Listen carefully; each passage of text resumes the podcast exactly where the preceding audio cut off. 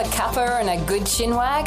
The story has real life stories to inspire and make you smile. Weekdays on Vision and on demand in the app. Audio on demand from Vision Christian Media. Our Father who art in heaven, hallowed be thy name. Pastor Greg Laurie comments today on the Lord's Prayer. Now, if we wrote the Lord's Prayer, it would probably sound like this Our Father who art in heaven, give us this day our daily bread. But as I think about the awesomeness of God, it will cause me to see my problem, challenge, need in a different light. It won't change it necessarily, but it will change my perspective. Because listen to this God is bigger than your problem. This is the day when the lost are found.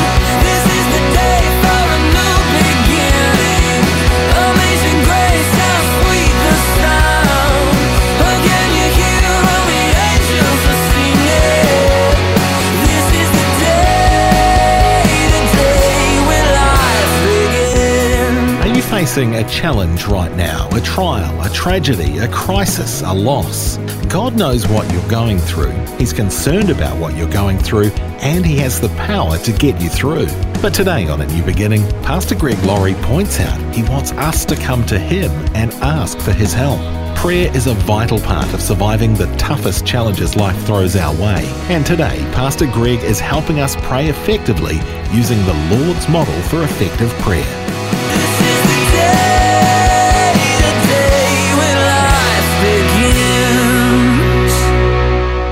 Have you ever been in what appeared to be an impossible situation with no way out? Let me restate that question. Are you in right now an impossible situation with no way out? Or have you ever ever desperately needed or even wanted something but it seemed there was no way you would ever have it? Have you ever thought there was no future for you and for you it was just too late? If so, you need to know more about the power of God and what can take place through prayer. For one thing certainly stands out in the pages of scripture is that prayer can dramatically change situations, people, and on occasion, even the course of nature itself. But the thing that prayer changes the most is us. Well, this is a model prayer. This is a template for all prayer. I'm going to be reading from Matthew 6, verses 9 to 14. And I'll tell you what, I want us all to do this out loud together. This is the New King James Version. Uh, let's read it together. In this manner, therefore, pray Our Father in heaven, hallowed be your name. Your kingdom come, your will be done, on earth as it is in heaven. Give us this day our daily bread, and forgive us our debts as we forgive our debtors. And do not lead us into temptation, but deliver us from the evil one. For yours is the kingdom and the power and the glory forever. Amen. Isn't a beautiful prayer? I love that. The Lord's Prayer. Now we think of this maybe as the big gun. In case of emergency, break glass and pray this prayer. There's nothing wrong with that. If you're in a moment of crisis and you just say, Our Father who art in heaven, that's okay. You pray that prayer. You're having a hard time getting to sleep at night, just go through that prayer. Think about that prayer. Ponder that prayer. That's all good. But it's not just the big gun, so to speak. It's not just the in case of emergency prayer. As I said, it's a model for prayer. So here's point number one if you're taking notes. You have complete access to the creator of the universe through prayer. You have complete and total access to the creator of the universe through prayer. Let's start at the beginning. Our Father who art in heaven. So you just call him and you say, Dad, I need to ask you a question. That's called access. You're his daughter. You're his son. He loves you. He lights up when you walk into the room. He wants to hear from you. He wants to talk to you. He wants to spend time with you. It's never a drudgery, it's always a delight, and the same should be true for us. This is your Father in heaven, a Father who will always be there, a Father who listens, a Father who loves us, your Father in heaven. You say, but that's a problem. In heaven, heaven is so far away. I need someone here on earth Well, for starters, God is omnipresent, which means present everywhere, so he isn't heaven in here. But is heaven really that far away? I think we think, you know, here's the, the sky, and now here's the solar system, and now here's the third heaven, and it's just so, so far. And maybe in a sense that's true, but in another sense, heaven is closer than you realize. Heaven is another dimension, it's a supernatural realm.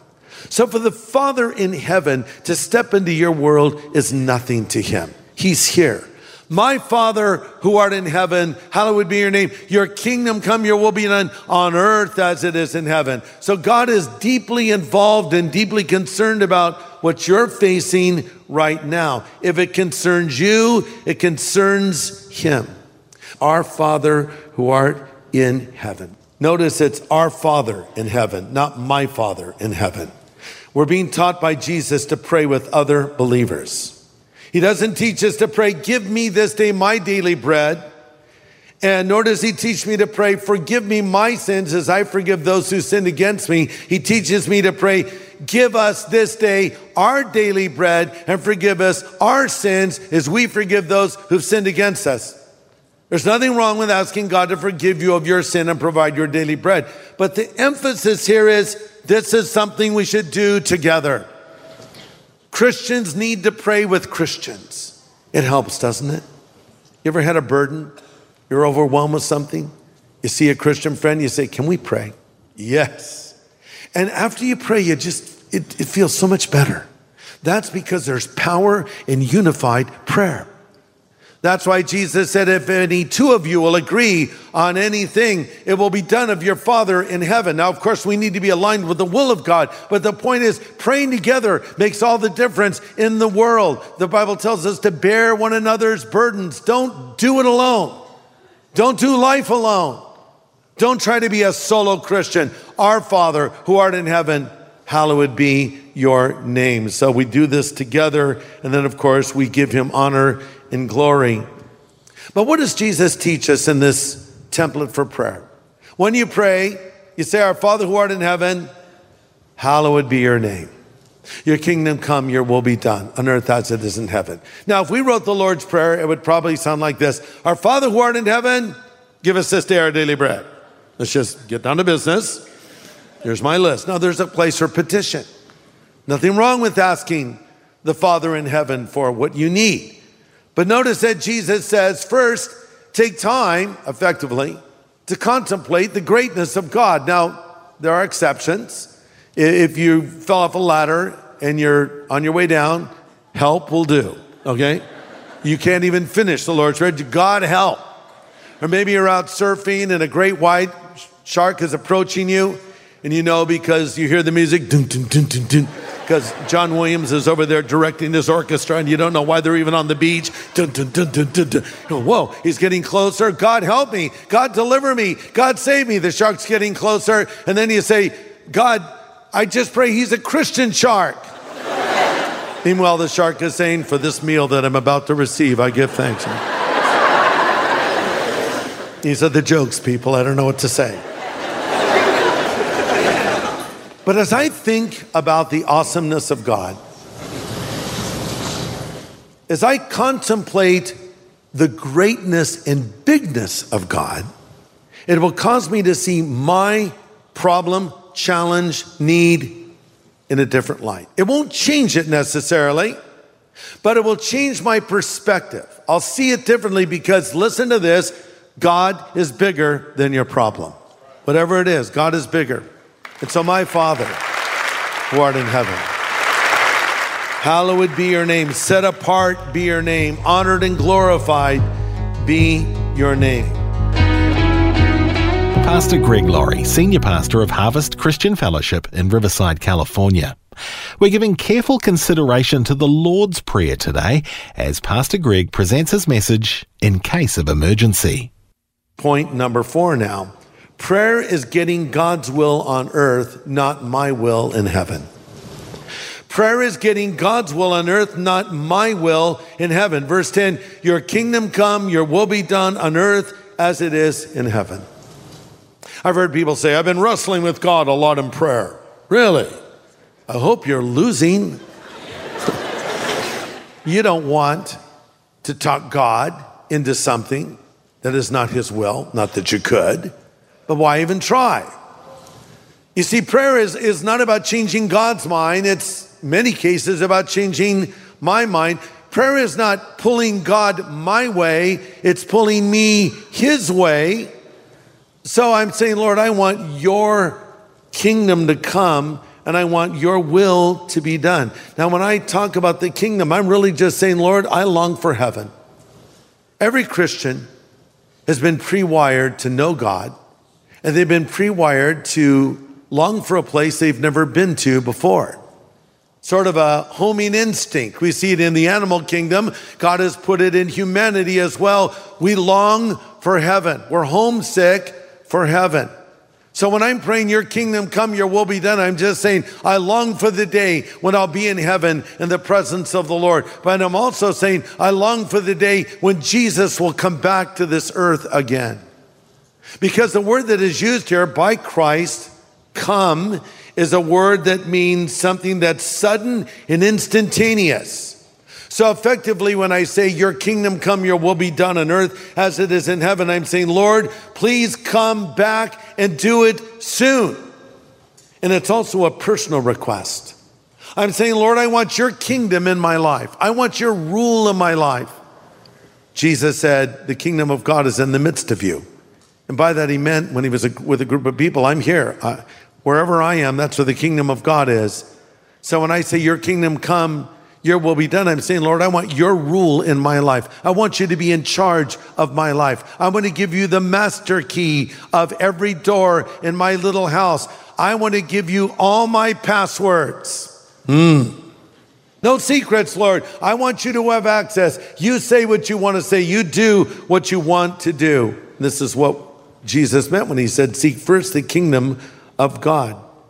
Also, when I pray, Your kingdom come, Your will be done on earth as it is in heaven, I'm praying for the salvation of those that don't know the Lord. And we can play a part in bringing that kingdom to others, can't we? God's kingdom is brought to this earth every time a new soul is brought to Jesus. Point number five God wants us to bring our needs before Him each and every day. God wants us to bring our needs before Him each and every day. Verse 11 Give us this day our daily bread. Now, if you're on the keto diet, you'll have to change that, I suppose. Give me this day my daily meat and cheese, I suppose. Give me this day my daily bread. Now, what does this mean? Well, it's obvious that bread, bread was a staple of the first century diet. So it includes that, but bread speaks of everything. It speaks of your uh, finances, it speaks of a roof over your head, it speaks of your health, just everything you need in life, my daily bread. It's a funny thing, back in the 60s, uh, it was an expression for money. Someone might come up to you and say, Hey man, do you have any bread? By the way, that's my default 60s way of speaking. I think everybody in the 60s, Hey man, uh, uh, do you have any bread? Yeah. Too many drugs. Mm.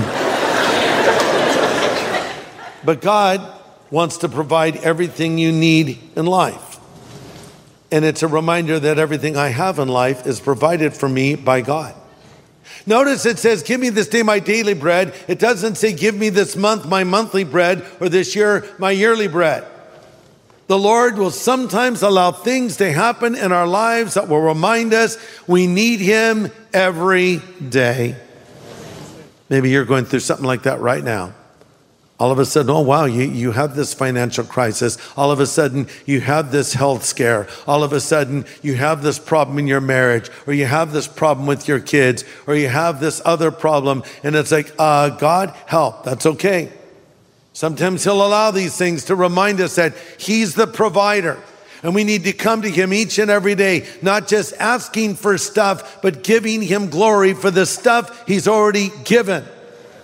When's the last time you just prayed a prayer of thanks? Oh, Lord, thank you for this. Thank you for providing for this. Thank you for my wife. Thank you for my husband. Giving Him thanks. Point number six God wants us to ask for and extend forgiveness to others. Now, some people don't think they need forgiveness. Oh, I, I don't know that I really sinned today. Seriously? No, I can't think of a single impure thought I had. I didn't lose my temper once. I, I don't think I've sinned at all. We are sinning right now with pride, by the way, but whatever. no, we sin every day. We really do. And the Bible says if we say we have no sin, we deceive ourselves and the truth is not in us. But then it also goes on to say in 1 John 1 9, if we will confess our sin, he's faithful and just to forgive us our sin and cleanse us from all unrighteousness. So I need to ask God constantly for forgiveness. I think most of us get that. I think most of us want that. But here's where it gets tricky. Forgive us our debts as we forgive those who are indebted to us. Wait, what? Yeah, forgive people. Mm. But Greg, this person, they hurt me. This person bullied me uh, on social media. Uh, this person insulted me. This person did something that's so horrible, I can't forgive them ever. Really? Jesus said, You better be praying not only for your daily bread, but you better be praying and extending forgiveness every single day. I like what C.S. Lewis said about this, and I quote Everyone says forgiveness is a lovely idea until they have something to forgive. End quote.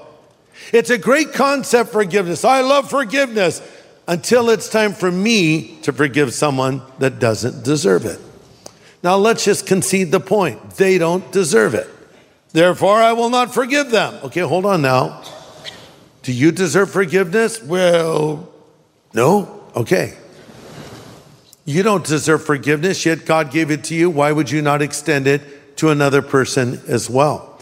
The Bible says, You've been forgiven, therefore be tenderhearted, forgiving others. But listen to this. One person put it this way forgiveness is not about absolving the perpetrator, it's about healing the victim. Here's another statement I like forgiveness isn't giving in to another person it's getting free of that person. Get it? See, it, in a way, it's even not about that person. Let's just say, here's this person. He did this thing to me. I choose to forgive him. Doesn't deserve it, did it anyway. Who's getting free now? Him? Not really, but I am. Because that's not driving me crazy. So when he walks in a room, I'm not seething over in the side because I've let it go. Let it go and forgive as you've been forgiven. God wants us to ask for and extend forgiveness to others.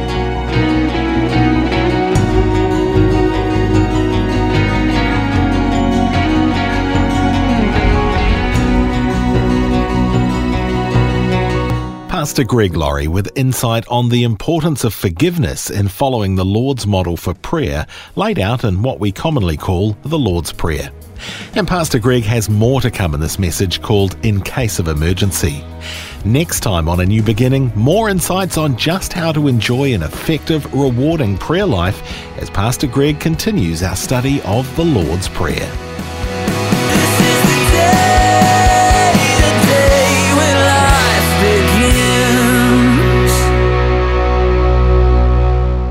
Today's message from Pastor Greg Laurie was called In Case of Emergency.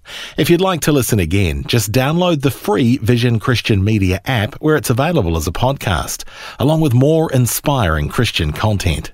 Just search your app store for Vision Christian Media. Station sponsor. Thanks for taking time to listen to this audio on demand from Vision Christian Media. To find out more about us, go to vision.org.au.